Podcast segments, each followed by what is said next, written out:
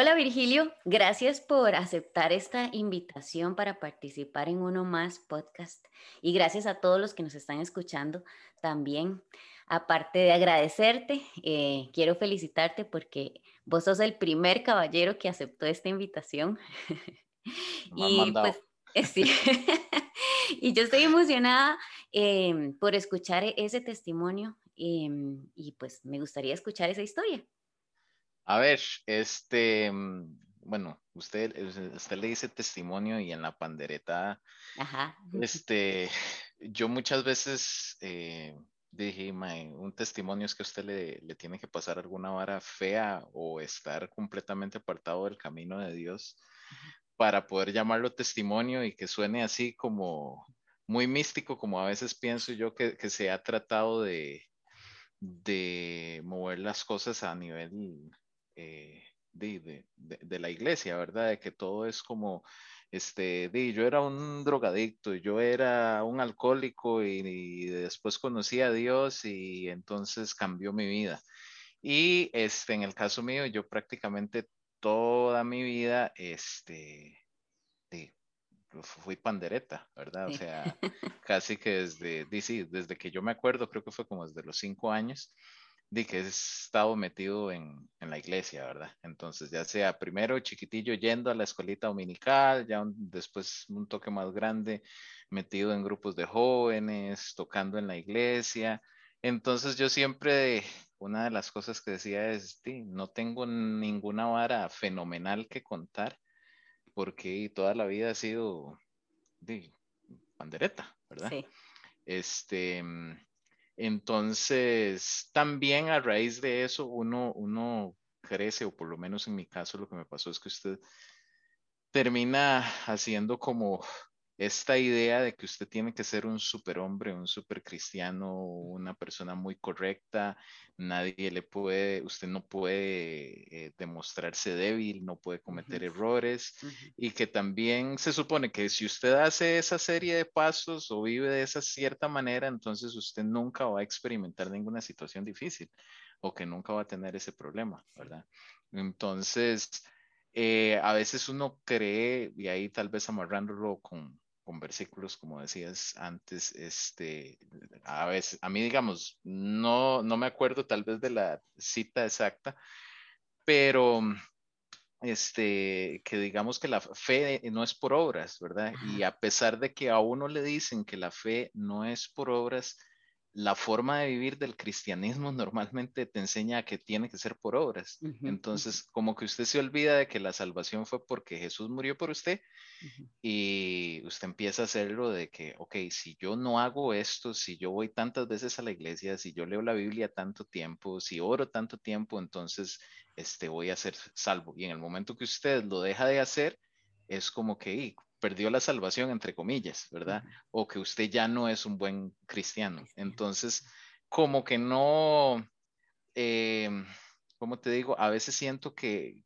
que en ese afán de ser buen cristianos, creemos en un tipo de religiosidad y nos olvidamos de la relación que realmente tenemos en Dios y creo que eso tal vez fue lo que me pasó a mí, ¿verdad? Entonces yo cumplí con la lista de requisitos para que todo me saliera bien y para no tener ningún problema, ¿verdad? Este, entonces, digamos, mi vida fue relativamente tranquila, buena, cero desmadres, digamos. Este, vengo y me termino casando y después de cinco años de estar casado se viene un divorcio, ¿verdad? Entonces, eh, se viene el tema del divorcio que uno dice, ¿cómo un cristiano eh, que ha estado toda la vida en la iglesia, que se supone ha puesto su vida en las manos de Dios, se tiene que enfrentar a un tema de, divorcio, ¿verdad? Y también con eso, de, eh, en fechas similares también surge lo que es el, nacimiento de mi hijo, ¿verdad?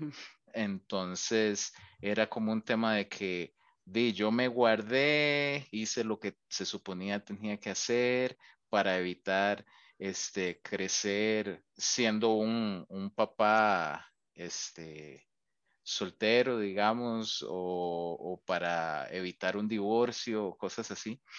Este, y sin embargo me termina pasando, ¿verdad? Y lo que me sucedió fue que la gran mayoría de gente que conocía eh, de iglesia me termina rechazando por lo mismo, ¿verdad? Porque como un cristiano puede estar pasando por una situación así, no se te acercaban a vos a preguntarte qué fue lo que pasó, cuáles fueron las razones o necesitas ayuda, si no era como, y, mm, ya no es el Virgilio aquel que tocaba los domingos y super santo y la vara. este, entonces, lo que a mí me pasa es que yo nunca dudo de, llamémoslo así, de la existencia de Dios, pero sí digo, ¿para qué tanta hablada? ¿Para qué tanto seguimiento? ¿Verdad? Y este, y yo dije, no, la verdad es que me voy, me voy a alejar, digamos, de Dios. Entonces fue, inicialmente yo dije, mae, este, se puede decir mae aquí, sí. Este, yo dije, no, la verdad es que me he guardado mucho y voy a empezar a, vivir la vida loca y voy a empezar a hacer desmadre, pero curiosamente no pude, ¿verdad? O sea, inclusive en esa época, no sé, tiempo, meses después de, de divorciarme, este, empiezo a salir con una muchacha y este, más bien fue como la que me ayudó a mantenerme ahí, como que Dios está aquí todavía, no se ha olvidado de usted, ¿verdad? Y en todo este proceso de que el divorcio, de tener un hijo, de saber que voy a crecer con un hijo que de, no voy a ver tan seguido como uno esperaría, de, entra uno como en frustración, ¿verdad? Y en decirle a Dios, madre, ¿por qué? Porque si yo hice todo lo que se suponía que tenía que hacer y no quería absolutamente nada con, con, la vara de la iglesia. Sí. Entonces, al final, mi hermana me termina invitando a, la iglesia donde voy actualmente, que es Comunidad Paz, y digamos, de, por ser pandereta, yo toda la vida casi que de, conocía este, muchas historias de iglesias, llamémoslo así, la farándula cristiana. Y este, entonces yo estaba como cerrado a la posibilidad de ir, pero sin embargo yo dije, nunca he ido a esta, voy a ir y voy a ver qué pasa. Y no se me olvida que di, llegué y lo primero que pensé fue todo el mundo me va a ver raro, ¿verdad? Nadie, nada, ¿verdad? Eso no sucedió sino que llegué normal y este, eh, una canción que, se, que sonó en ese momento es eh, Siempre Fiel de, de, Ciudad en lo Alto. Y este, fue así como literalmente Dios hablándome, diciéndome, Mae, no importa que usted este, esté pasando por una situación difícil, yo sigo siendo fiel y yo sigo estando, yo sigo estando aquí, ¿verdad? Y lo chiva fue que em, pude empezar a ser yo y pude, por ejemplo, por eso vacilaba con el decir mae, porque a veces hay como muchas restricciones dentro de la misma religiosidad. Este, de que no puedes decir mae, no te puedes comportar así, no te pueden gustar los superhéroes como los que tengo aquí, ¿verdad? Este, porque, es, porque el Spider-Man hace la seña que no es incorrecta. ¿Me, ¿Me entiende? Entramos como en un montón de cosas que no son importantes y nos olvidamos de lo que realmente es importante, ¿verdad? Y parte de esa importancia es el ser eh, brutalmente honestos, ¿verdad? Eh, y creo que por lo menos en mí la clave, como, como decía antes, no es que di, yo fui, yo era un desgraciado, como decía Lelutiero, yo era un alcohólico, yo, no, no es eso, ¿verdad? Este, sino que en mi caso es que yo realmente era tal vez una persona de, doble cara, ¿verdad? en cambio, ahora soy una persona que trato de vivir como esto que decía, brutalmente honesto, de, decir las cosas como las pienso, de, ser quien yo soy en mi esencia, de poder vacilar, de, de que sí, me voy a equivocar, pero es que no es porque yo sea perfecto que me gano la salvación o que gano el obtener cosas, sino que es por ser honesto. Y si nosotros leemos la Biblia como deberíamos leerla, que es poniéndonos en los, en los zapatos de cada persona, todos, absolutamente todos, el único que no falló, el único que no tuvo issues, el único que no tuvo broncas así, eh, digamos, de errores o existenciales fue Jesús, ¿verdad? Pero a Abraham, Dios le dio más de una oportunidad y si todo el mundo cuenta la historia de que Abraham tuvo fe, llevó a Isaac y confió y Dios hizo el milagro, pero las historias antes, las veces que eh, Dios le dijo, salga de, su tierra y su parentela, vaya para Egipto, confíe en mí, haga esto otro, confíe en que yo le voy a dar un hijo, no, el madre termina este, eh, acostándose con la criada de la esposa, etcétera. Entonces, hay un montón de cosas donde se equivocaron. David también, este, Moisés, o sea, usted puede mencionar a cualquiera, ¿verdad? Y siempre la clave creo que es en confiar y que fueron honestos, ¿verdad? Y creo que al final una de las cosas por las que se dice que David tenía un corazón conforme al de Dios es porque no porque no fallara, sino porque era completamente honesto y sincero. Entonces, eh, si, tuviera que resumir en una clave, lo que a mí me pasó es eso, en, que yo llegué a la conclusión de darme cuenta de que no tengo que impresionar a Dios porque no lo puedo impresionar, sino que simplemente decir, Dios, estoy hecho caca, este, no tengo ganas de orar, no tengo ganas de servir, este, no quiero volver a tocar en una iglesia, pero si usted en algún momento me lo pide, me lo pone, lo voy a hacer. Este, y, y aún, digamos, en ese, llamémoslo rebeldía, Dios me dice, tranquilo, si lo quiere hacer bien, si no lo quiere hacer, todo bien, yo lo sigo amando igual.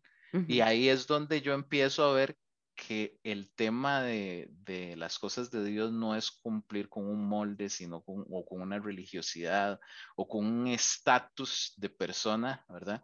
Sino es simplemente ser brutalmente honesto y decir, aquí me la peleo, ocupo que me ayude y, y no es por lo mucho que yo sepa, por lo mucho que yo haga, sino porque usted tiene misericordia de mí. Ajá, ajá. Virgi, muchas gracias por eso. Quería nada más aclarar que eh, la historia de tu divorcio y paternidad es con la misma persona, por aquello que no se haya aclarado inicialmente. Em, quería mm, también preguntarte, porque es cierto, o sea, cuando, cuando uno llega a despojarse de toda esa carátula de religiosidad, de reglas y de todo, es como que le quiten una venda de los ojos a uno, pero en ese momento hay unos instantes en los que uno no sabe qué pensar, o sea, qué decir y qué pensar de Dios. Más si está pasando por una situación en la que la vida cambió al 100% y todas, y, y, pues ya tenías un, un, camino, disque, digamos, hecho y controlado, y de repente mm, ya no es por este camino, ahora es por este otro. Entonces, en esos instantes de perder toda, eh, digamos, esa, esa religiosidad que hablamos y de cambiar el rumbo, que ya no era el que tenías planeado, sino otro, en esos instantes, ¿qué se te vino a la cabeza? ¿Cuál fue? O sea, ¿qué, pensaste primero de Dios y luego cómo fue que volviste tu mirada a Dios otra vez? A ver, eh, honestamente, cuando, cuando empieza a pasar todo ese rollo es un reclamo hacia Dios, ¿verdad? Es decir, ¿por qué? Porque si se suponía que yo hice todo lo correcto para evitarme estas situaciones y otra gente que anda haciendo desmadre, que no sé, es que son infieles, que este, mentirosos, eh, que roban, etcétera, etcétera, eh, a veces en algunos casos tienen mejores vidas que, que las de uno, ¿verdad? O no han tenido que vivir una situación así. O inclusive, tal vez hasta uno sabe que están teniendo una doble vida y sin embargo siguen bien, ¿verdad? Entonces, eh, muy a lo tico fue como, Dios manda huevo, me explico, o sea, ¿por, qué, ¿por, qué, a mí? Y luego tal vez en esa desesperación, eh, ah, digo, uno considera ideas estúpidas a veces, ¿verdad? O sea, como de, de, que no vale la pena seguir eh, viviendo, este, qué, qué cara le va a presentar uno a la gente a la que uno le decía antes de que todo va a estar bien y ahora en mi caso me toca experimentar algo que no está bien.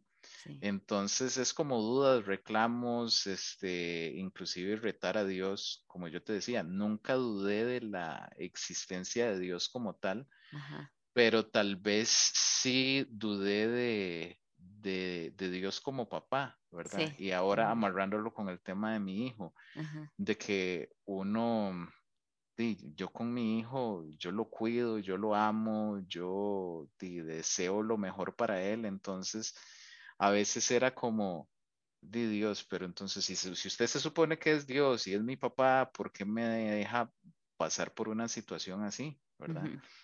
Em, entonces era como eso, no quería nada con Dios, aunque sabía que Dios estaba ahí. Es, Ese fue como la, la, primera impresión. Y luego de, en los momentos al puro principio de toda la situación difícil, y fue de lo que te decía, pensamientos estúpidos de, de tal vez no seguir, de no, no intentarlo.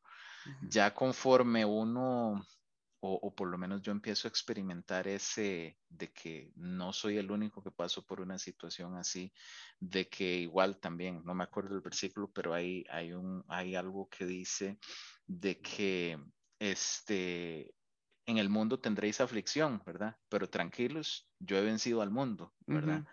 Este, entonces, a veces en, esta religiosidad de que hablaba también es de que a uno le enseñan de que usted no va a tener problemas, de que va a haber prosperidad, de que etcétera, etcétera. Pero la misma Biblia dice, o sea, yo vine y les lo salvé de la muerte eterna, pero tranquilos, o sea, ya yo hice esa parte, el día a día van a haber momentos chivas, van a haber momentos que no son tan chivas, este, pero sin embargo, tranquilos, yo ya, la, historia final yo ya la sé. Eh, si, fuera, si fuera una película que a mí me encantan mucho y vos lo sabes, ¿verdad?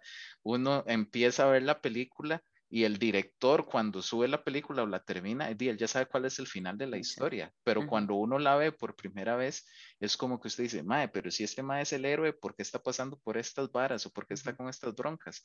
Pero al final ya sabe cuál es el final del héroe, ¿verdad? Entonces tal vez nosotros parafraseando esto un toque, tal vez nosotros somos los héroes de nuestra o los protagonistas de nuestra propia película y el director de la película, que es Dios, ya sabe cómo va a terminar, que es que vamos a, a ser salvos, a estar con Él, etcétera. Pero durante en las dos horas y media de película antes vamos a pasar por un montón de circunstancias, ¿verdad?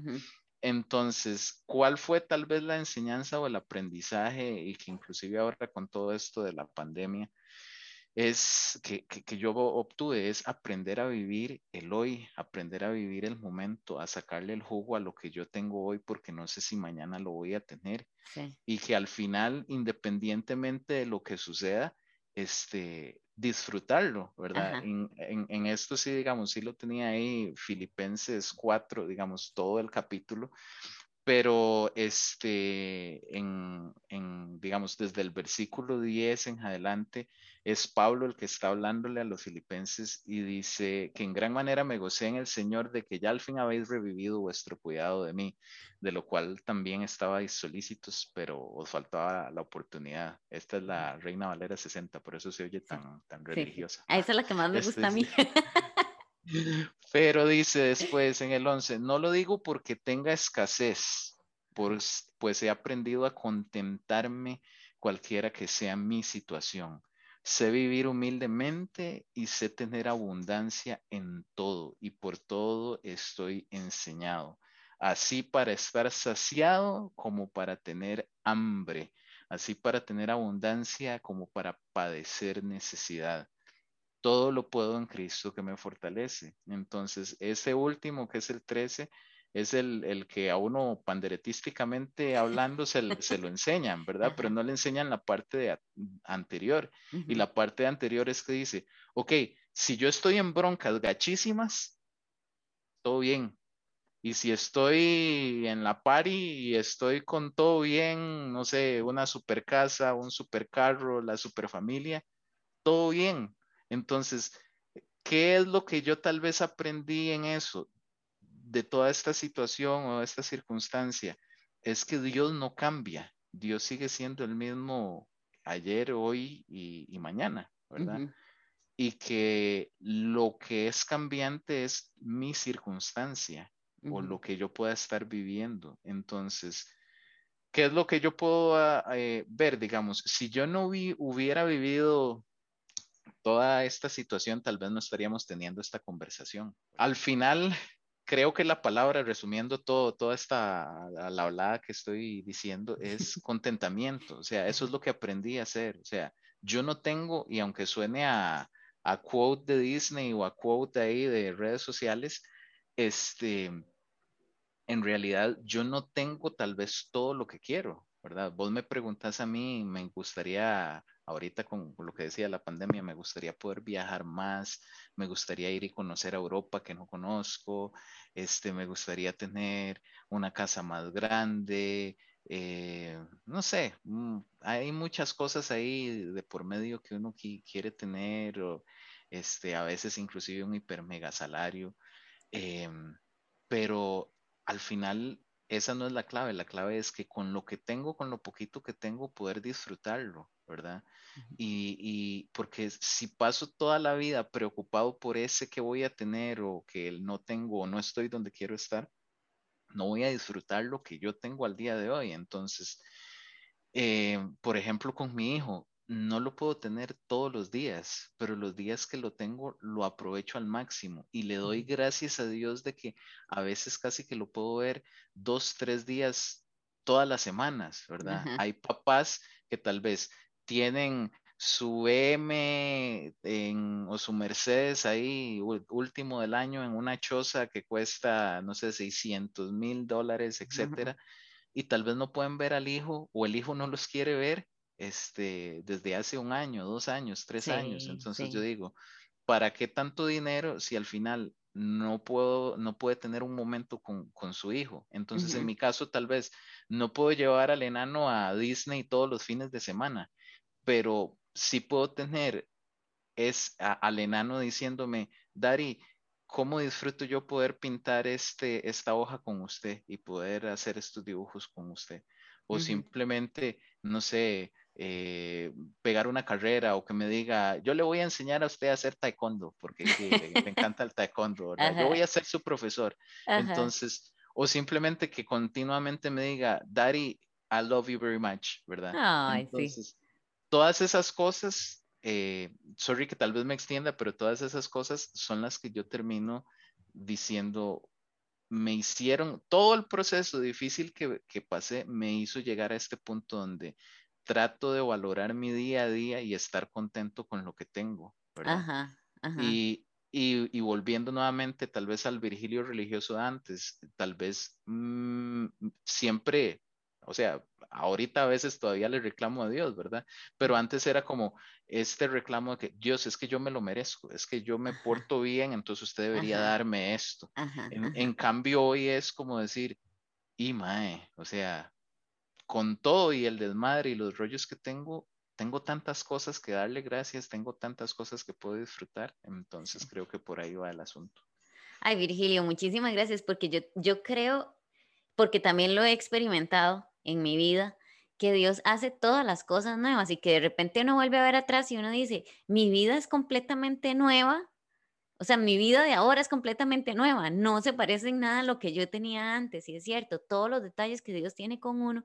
Claro, el proceso, el proceso de pasar por todo eso es, es bien difícil, es, es complicado pero hay una esperanza, ¿verdad? Que es la esperanza que nosotros tenemos en Jesús.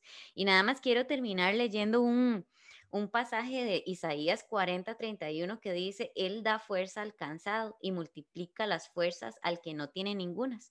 Y, quería cerrar con esto porque cuando estamos en medio de ese proceso, nosotros ahorita lo estamos contando porque ya lo pasamos, ¿verdad? Pero cuando estamos en medio de ese proceso es frustrante, es súper cansado. Em, como decías ahora, de repente los amigos que tenía ya no los tengo, eh, la iglesia que tenía pues ya no la tengo y muchas cosas que usted tenía ya disque controladas, pues ya no las tiene, ¿verdad? Desaparecen y, Dios le vuelve la, la mirada a usted hacia otro lado. Entonces, quiero cerrar con esta esperanza, ¿verdad? Que dice en Isaías, que si usted siente que no tiene fuerzas, Dios se las da, porque Él sabe que usted está cansado, em, porque nos cansamos, somos humanos y es un sentimiento completamente normal. Exacto, no, y, ahí tal vez con eso que decías, eh, para mí, eh, con esto cierro, una de las historias más chivas, pienso yo, es la de José, ¿verdad? De que es una, y yo lo relaciono de alguna manera por esto de los héroes, de que uno termina siendo como un soñador, ¿verdad? Entonces, José siempre fue un soñador, Dios le dio un sueño desde pequeñito y él vio su sueño desde pequeñito. Pero al final pasó, o sea, que los hermanos no lo querían, que lo tiraron en un agujero ahí grande, que después lo llevan a Egipto, de que al final logra buscar su manera de salir de ahí y después con Potifar tiene la bronca y lo vuelven a meter en la cárcel y al final termina siendo el, el segundo al mando de Egipto, ¿verdad?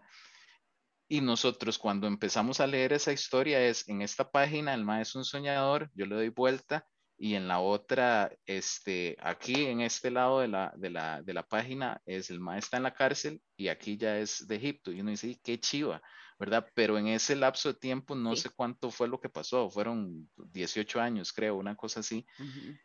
Y a veces se nos olvida ese proceso. Entonces, tal vez para cerrar es que tal vez la, ese sueño realizado o lo que Dios ha depositado en nosotros está simplemente a una página, pero nos toca completar y pasar esa página para poder darle vuelta a la otra. Y a veces ese proceso es, es difícil, es complicado. Y como decías vos ahora, es más fácil contarlo ahora de este lado, después de que ya me leí la página, ¿verdad? Sí. Pero empezar a leer la página es lo que cuesta. Es lo que cuesta, exacto. Y eh, en Salmos dice que la vida del hombre es como una sombra, ¿verdad? O sea, para Dios pasa muy rápido, para nosotros, pues no. Pero para eso estamos acá, para acompañarnos todos, para darnos ánimo, para, como decías ahora, cuando llegaste a la como, a la iglesia, nadie te preguntó nada. Y en realidad así debemos ser los cristianos, ¿verdad? No preguntar nada como para criticar ni nada por el estilo, sino más bien apoyar y estar ahí acompañando. Gracias, Virgi. Chao.